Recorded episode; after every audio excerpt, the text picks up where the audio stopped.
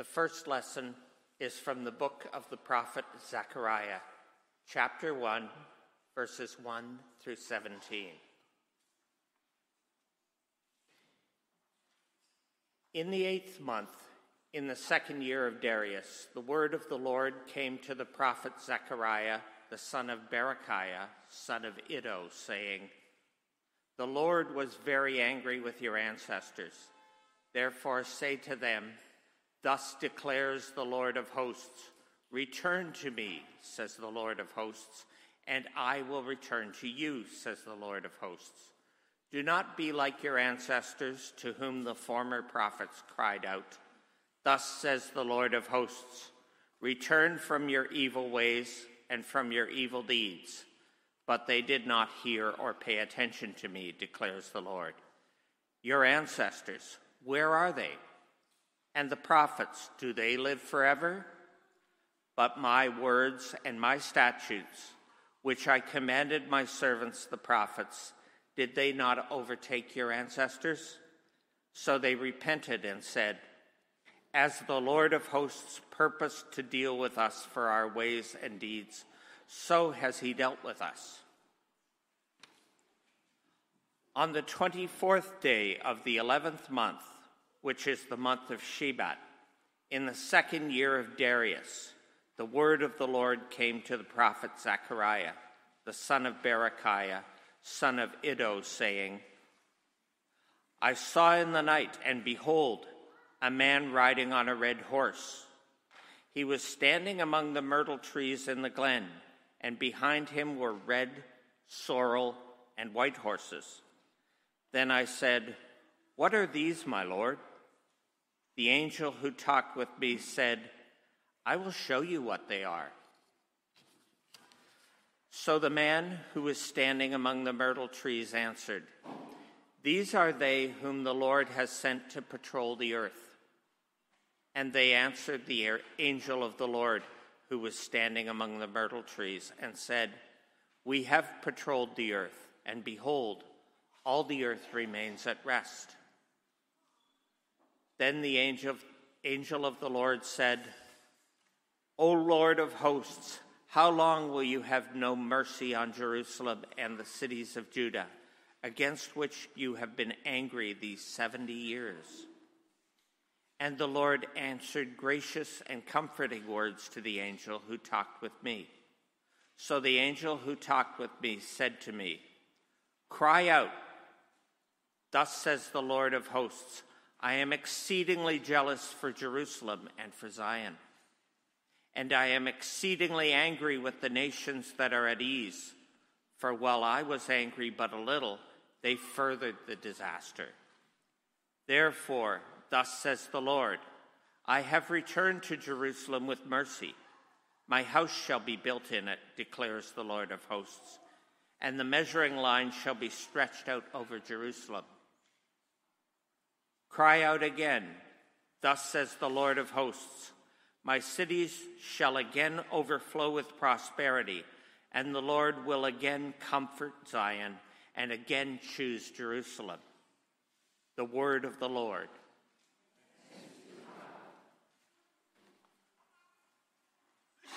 Please stand as you are able for the gospel reading.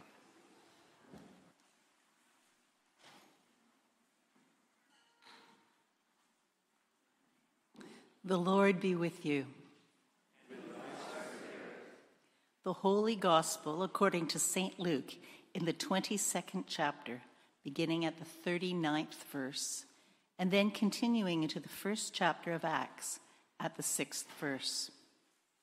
Glory be to thee, O Christ. And he came and went, as was his custom, to the mountain of Olives. And the disciples followed him. And when he came to the place, he said to them, Pray that you may not enter, into temptation. And he withdrew from them about a stone's throw and knelt down and prayed, saying, Father, if you are willing, remove this cup from me. Nevertheless, not my will, but yours be done. And there appeared to him an angel from heaven strengthening him. And being in agony, he prayed more earnestly, and his sweat became like great drops of blood falling to the ground. And when he rose from prayer, he came to the disciples and found them sleeping for sorrow. And he said to them, Why are you sleeping? Rise and pray that you may not enter into temptation. So when they had come together, they asked him, Lord, will you at this time restore the kingdom to Israel? He said to them, It is not for you to know times or seasons that the Father has fixed by his own authority, but you will receive power when the Holy Spirit has come upon you, and you will be my witnesses in Jerusalem and in all Judea and Samaria and to the end of the earth.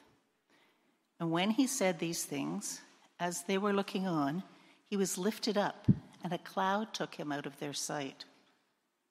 And while they were gazing into heaven as he went, behold, two men stood by them in white robes and said, People of Galilee, why do you stand looking into heaven?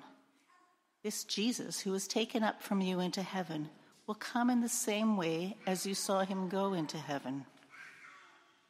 This is the gospel of Christ.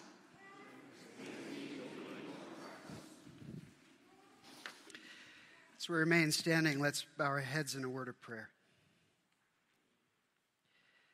Heavenly Father, we thank you for your word through which you speak and reveal yourself to us. So I pray in light of that truth that I, as preacher, just get out of the way. Far, far less of me and far, far more of you. That your people gathered here would be edified, your Son, Jesus, glorified. For we ask this in his name. Amen. Would you be seated, please?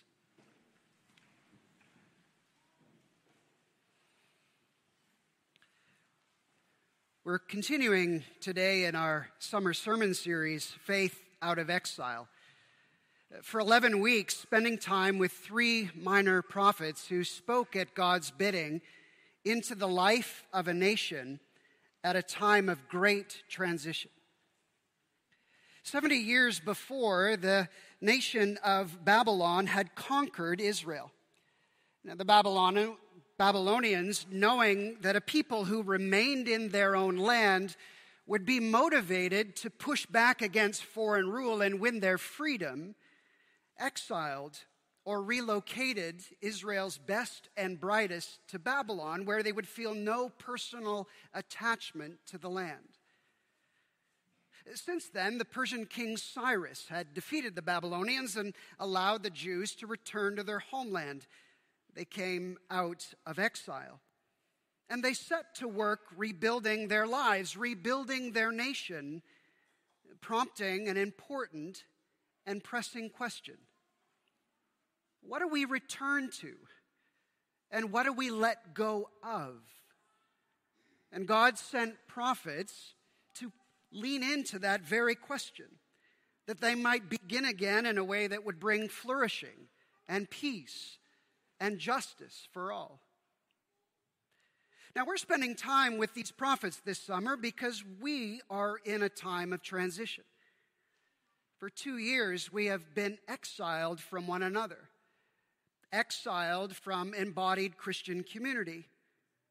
We've come through a season of losses of those near and dear to us, loss of time with those we love, doing the things we love, losses of hopes, of dreams, of opportunities. And as our question is the same, as we return, what do we lean into? And what do we let go of? Now, of course, their situation is vastly different from our own, so what business do we have applying this prophetic word to our situation. Well, the prophets aren't really telling them anything new. They're reminding them of what they've forgotten, addressing their fears, rightly reordering their priorities to undergird their flourishing in every aspect of life. Now, today, as Orvin said, we start a new book, hear a new prophetic voice. Uh, that of Zechariah. Now, Zechariah was a contemporary of Haggai. They spoke at the same time, and their messages were very similar. Place priority on the rebuilding of the temple. Lay first that spiritual foundation, which will rightly inform and order and shape the rebuilding of every other aspect of life. Now, while their message was similar, the medium was vastly different.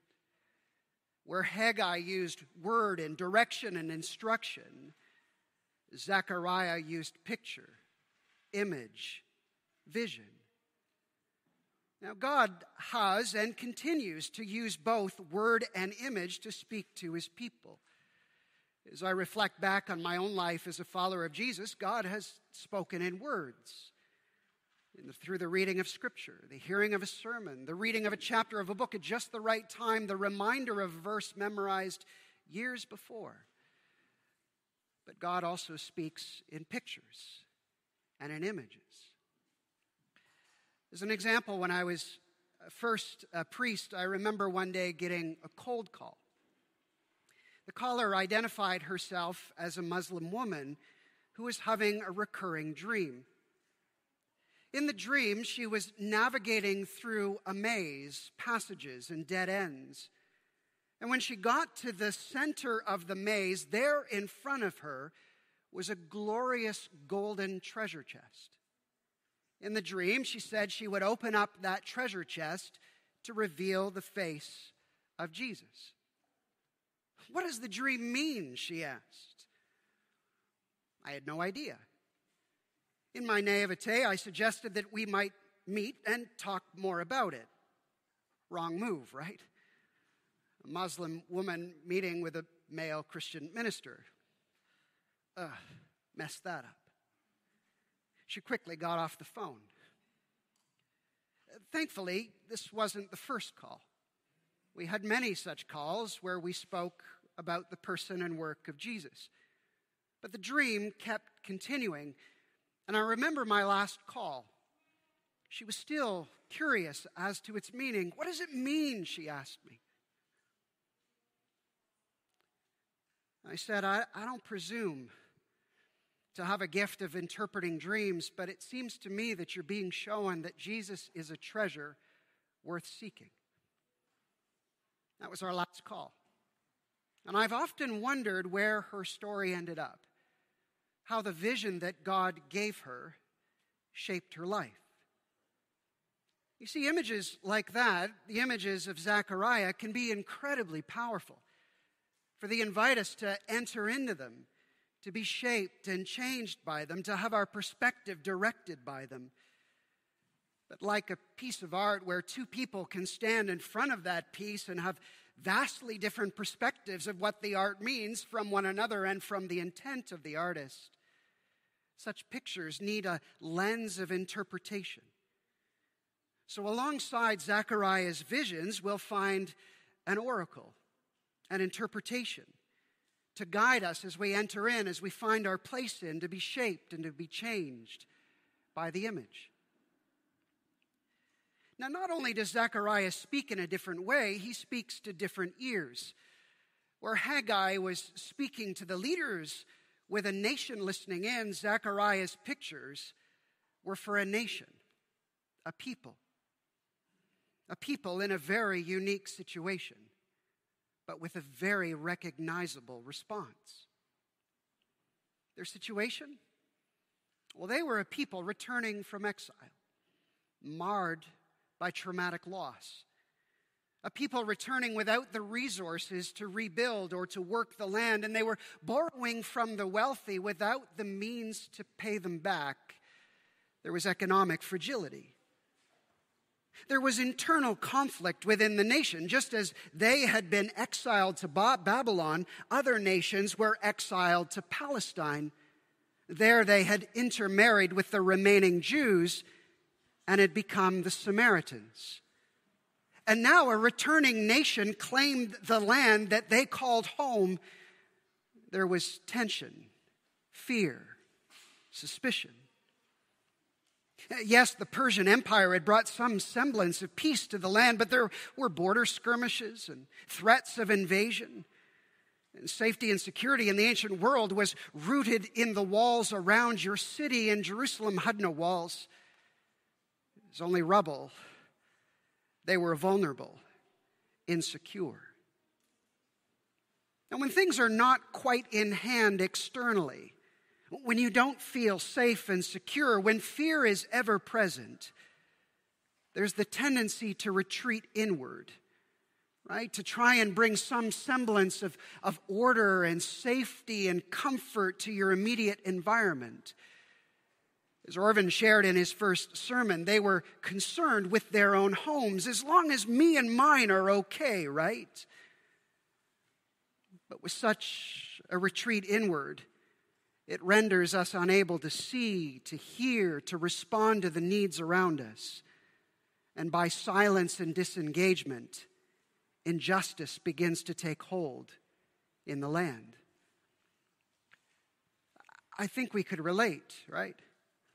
I mean, maybe not to the specific details, but certainly the resulting landscape of fear and uncertainty with all that is facing our world. An ongoing pandemic with an unpredictable trajectory, war, threat of es- escalation, climate change, food insecurity across Africa, economic turmoil, rising inflation, deep political division, tension and anger all around us.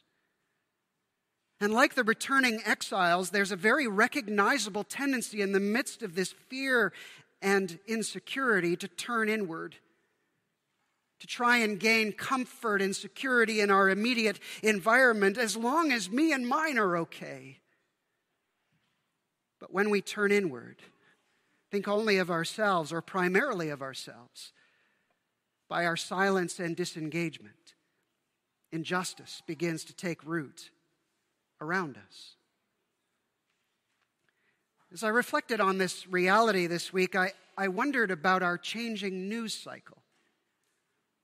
At the beginning of the pandemic, the news focused on what the pandemic was exposing the injustice, and inequalities all around us. Black Lives Matter, the abysmal state of our long term care homes, the ongoing trauma experienced by Indigenous communities in light of the residential school system. And has anything substantive really changed in those realities? No. And yet, what is now high up on our news cycle? a Rogers internet outage, chaos at Pearson Airport, the rising cost of everyday goods. Is this not evidence that in the midst of fear and uncertainty, we're turning inward? As long as me and mine are okay, as long as I have access to entertainment, undisrupted holiday plans, more discretionary income, what do we need? What do the returning exiles need to hear from God in such a place of fear and uncertainty that turns us inward? Well, Zechariah gives us a word of caution and a word of comfort. We're given a word of caution and a word of comfort. So, first, a word of caution. The first six verses of Zechariah summarize the most recent period in Israel's history. Israel had been chosen by God to reflect God's goodness and justice and love to all the world. But that their society had become to bear none of those realities. They looked no different from the nations around them.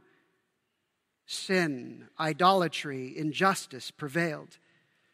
And so God sent prophets to them, pleading for repentance, inviting them to turn from the realities that provoke in our day the ire of the left their oppression of the poor, their greed, their racial injustice. But he also sent prophets into their midst, inviting them to turn from the sins that in our day provoke the ire of the right their sexual immorality, their dishonoring of marriage and family but they did not repent. They stayed the course.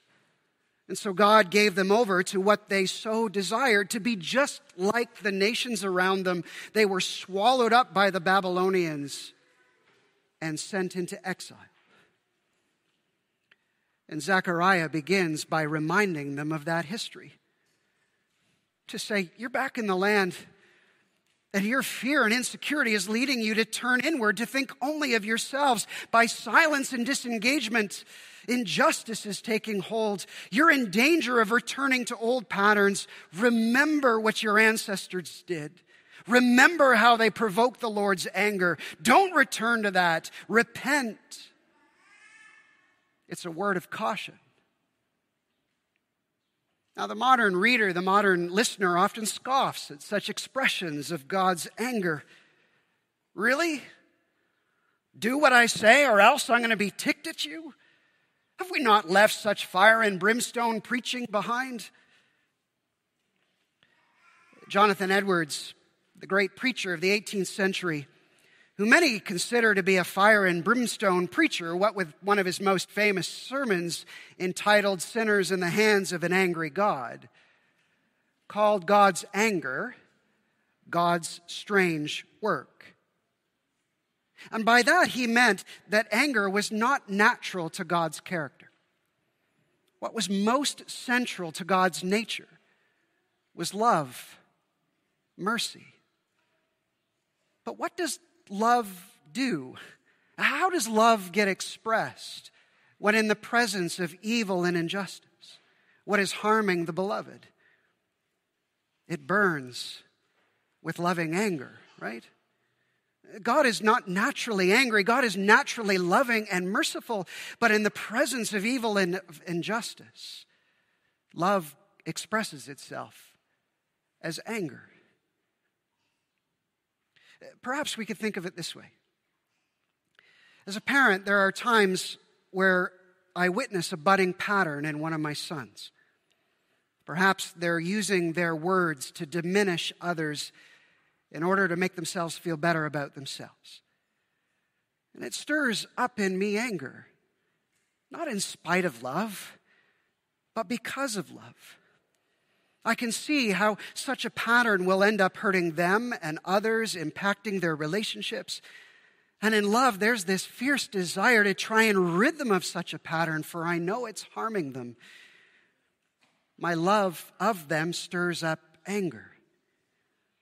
Now, if such an impulse exists in me, a sinful father, how much more so in a loving and holy God?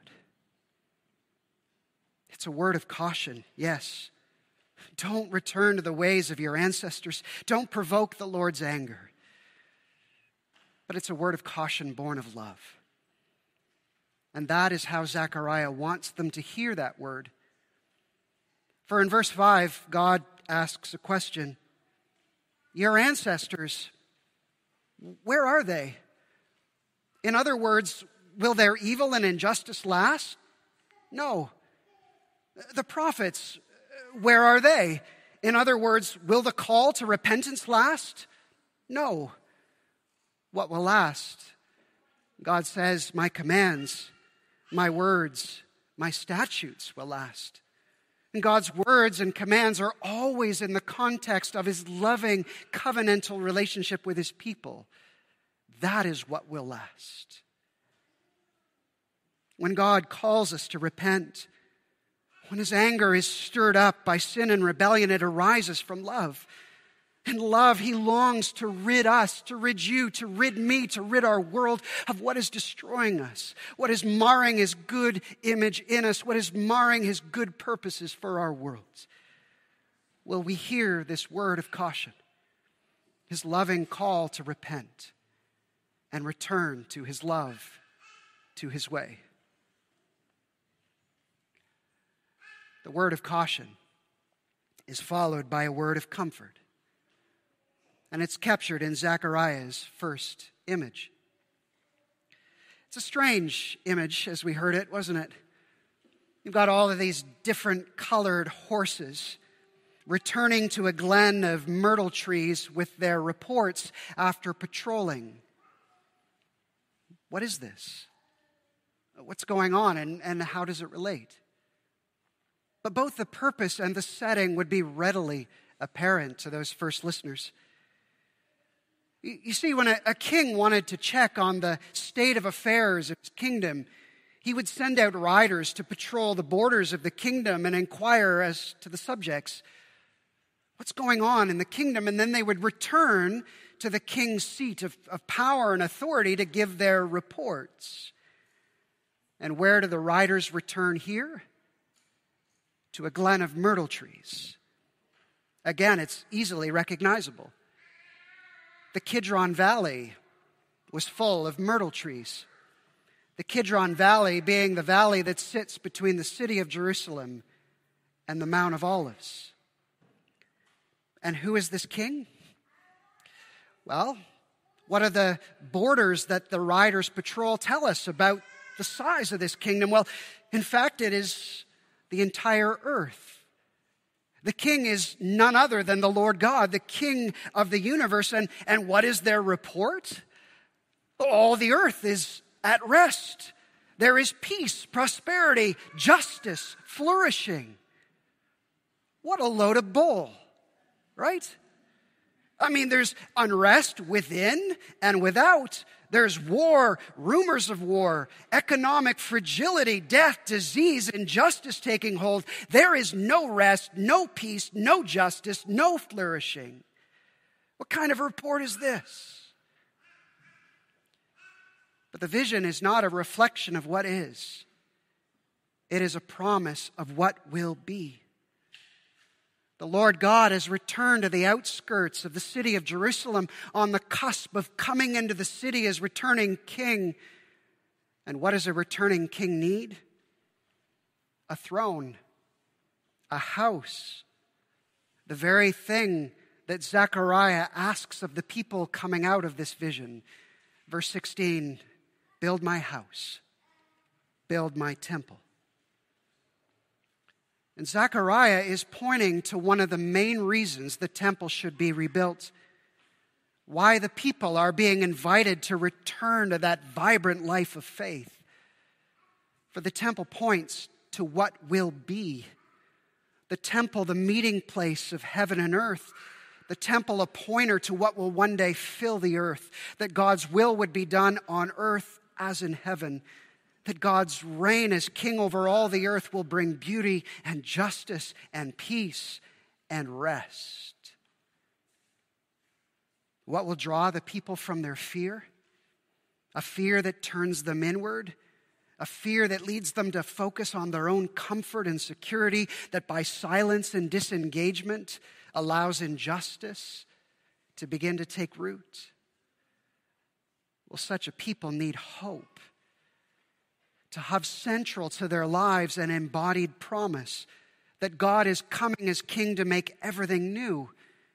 And the temple was that embodied promise that would shape their rebuilding, order their priorities out of exile.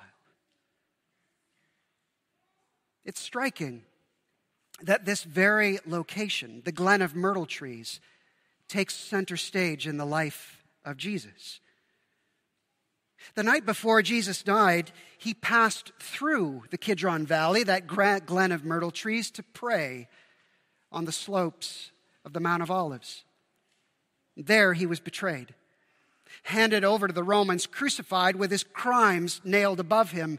King of the Jews, the king has returned on the cross, taking on the powers of sin and death and hell, and by his resurrection, ushering in a new creation, the first fruits of what will one day fill the entire earth. And then on the last day of his earthly life, again he passes through that glen of myrtle trees and ascends into the heavens.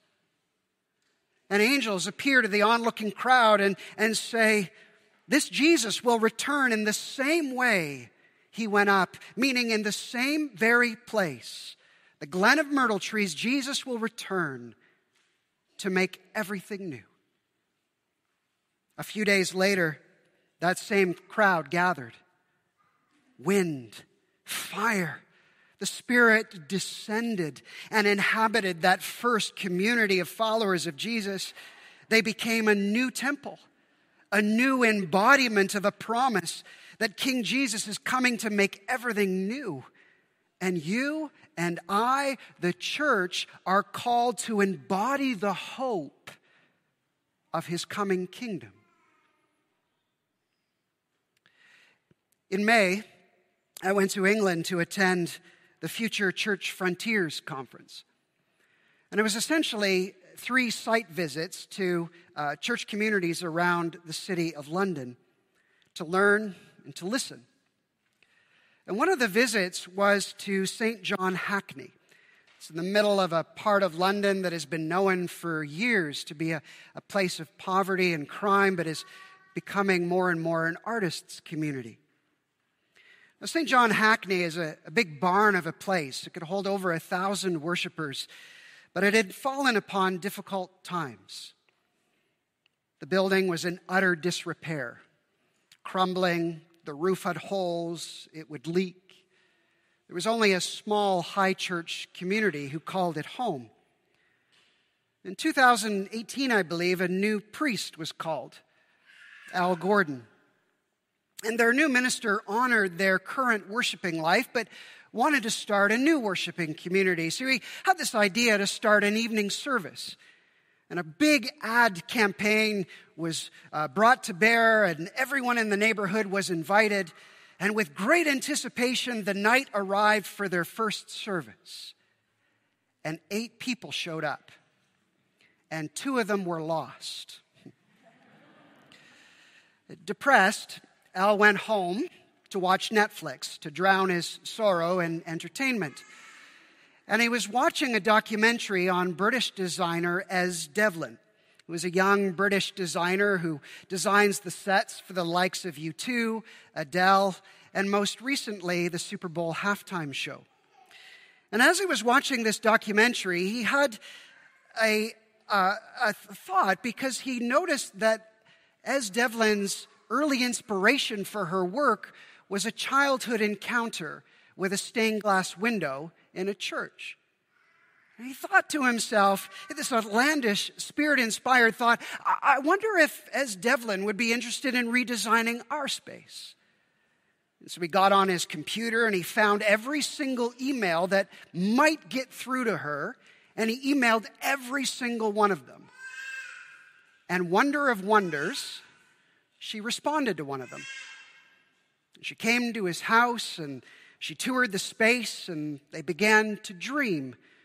And it led to an absolutely incredible renovation of their worship space. And the only thing that she asked for in return was to be given the freedom to redesign one of their side chapels that was given over to intercessory prayer. Now, the chapel is absolutely stunning.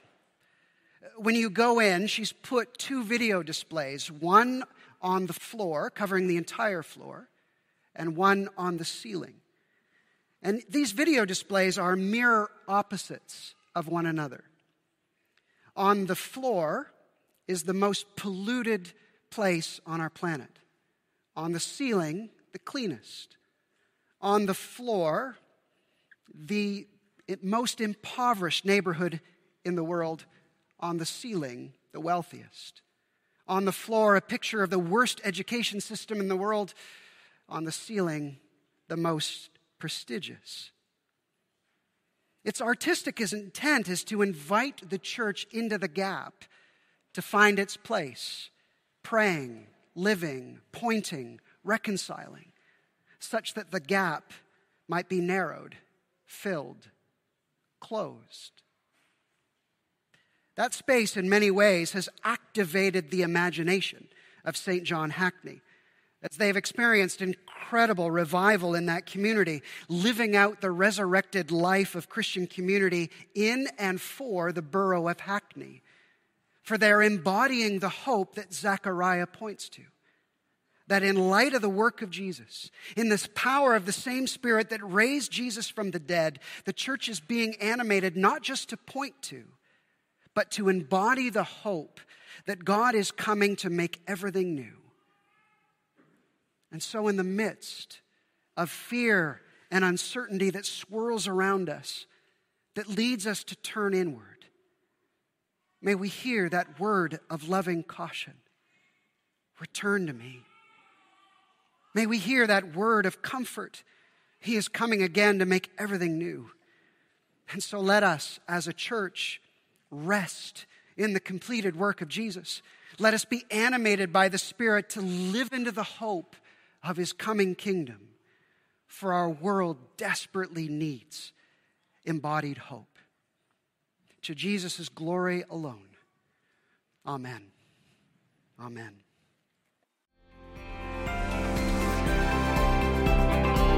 You've just listened to a podcast from Little Trinity Church in Toronto. Please check out our website at www.littletrinity.org to find out more about our ministries and services.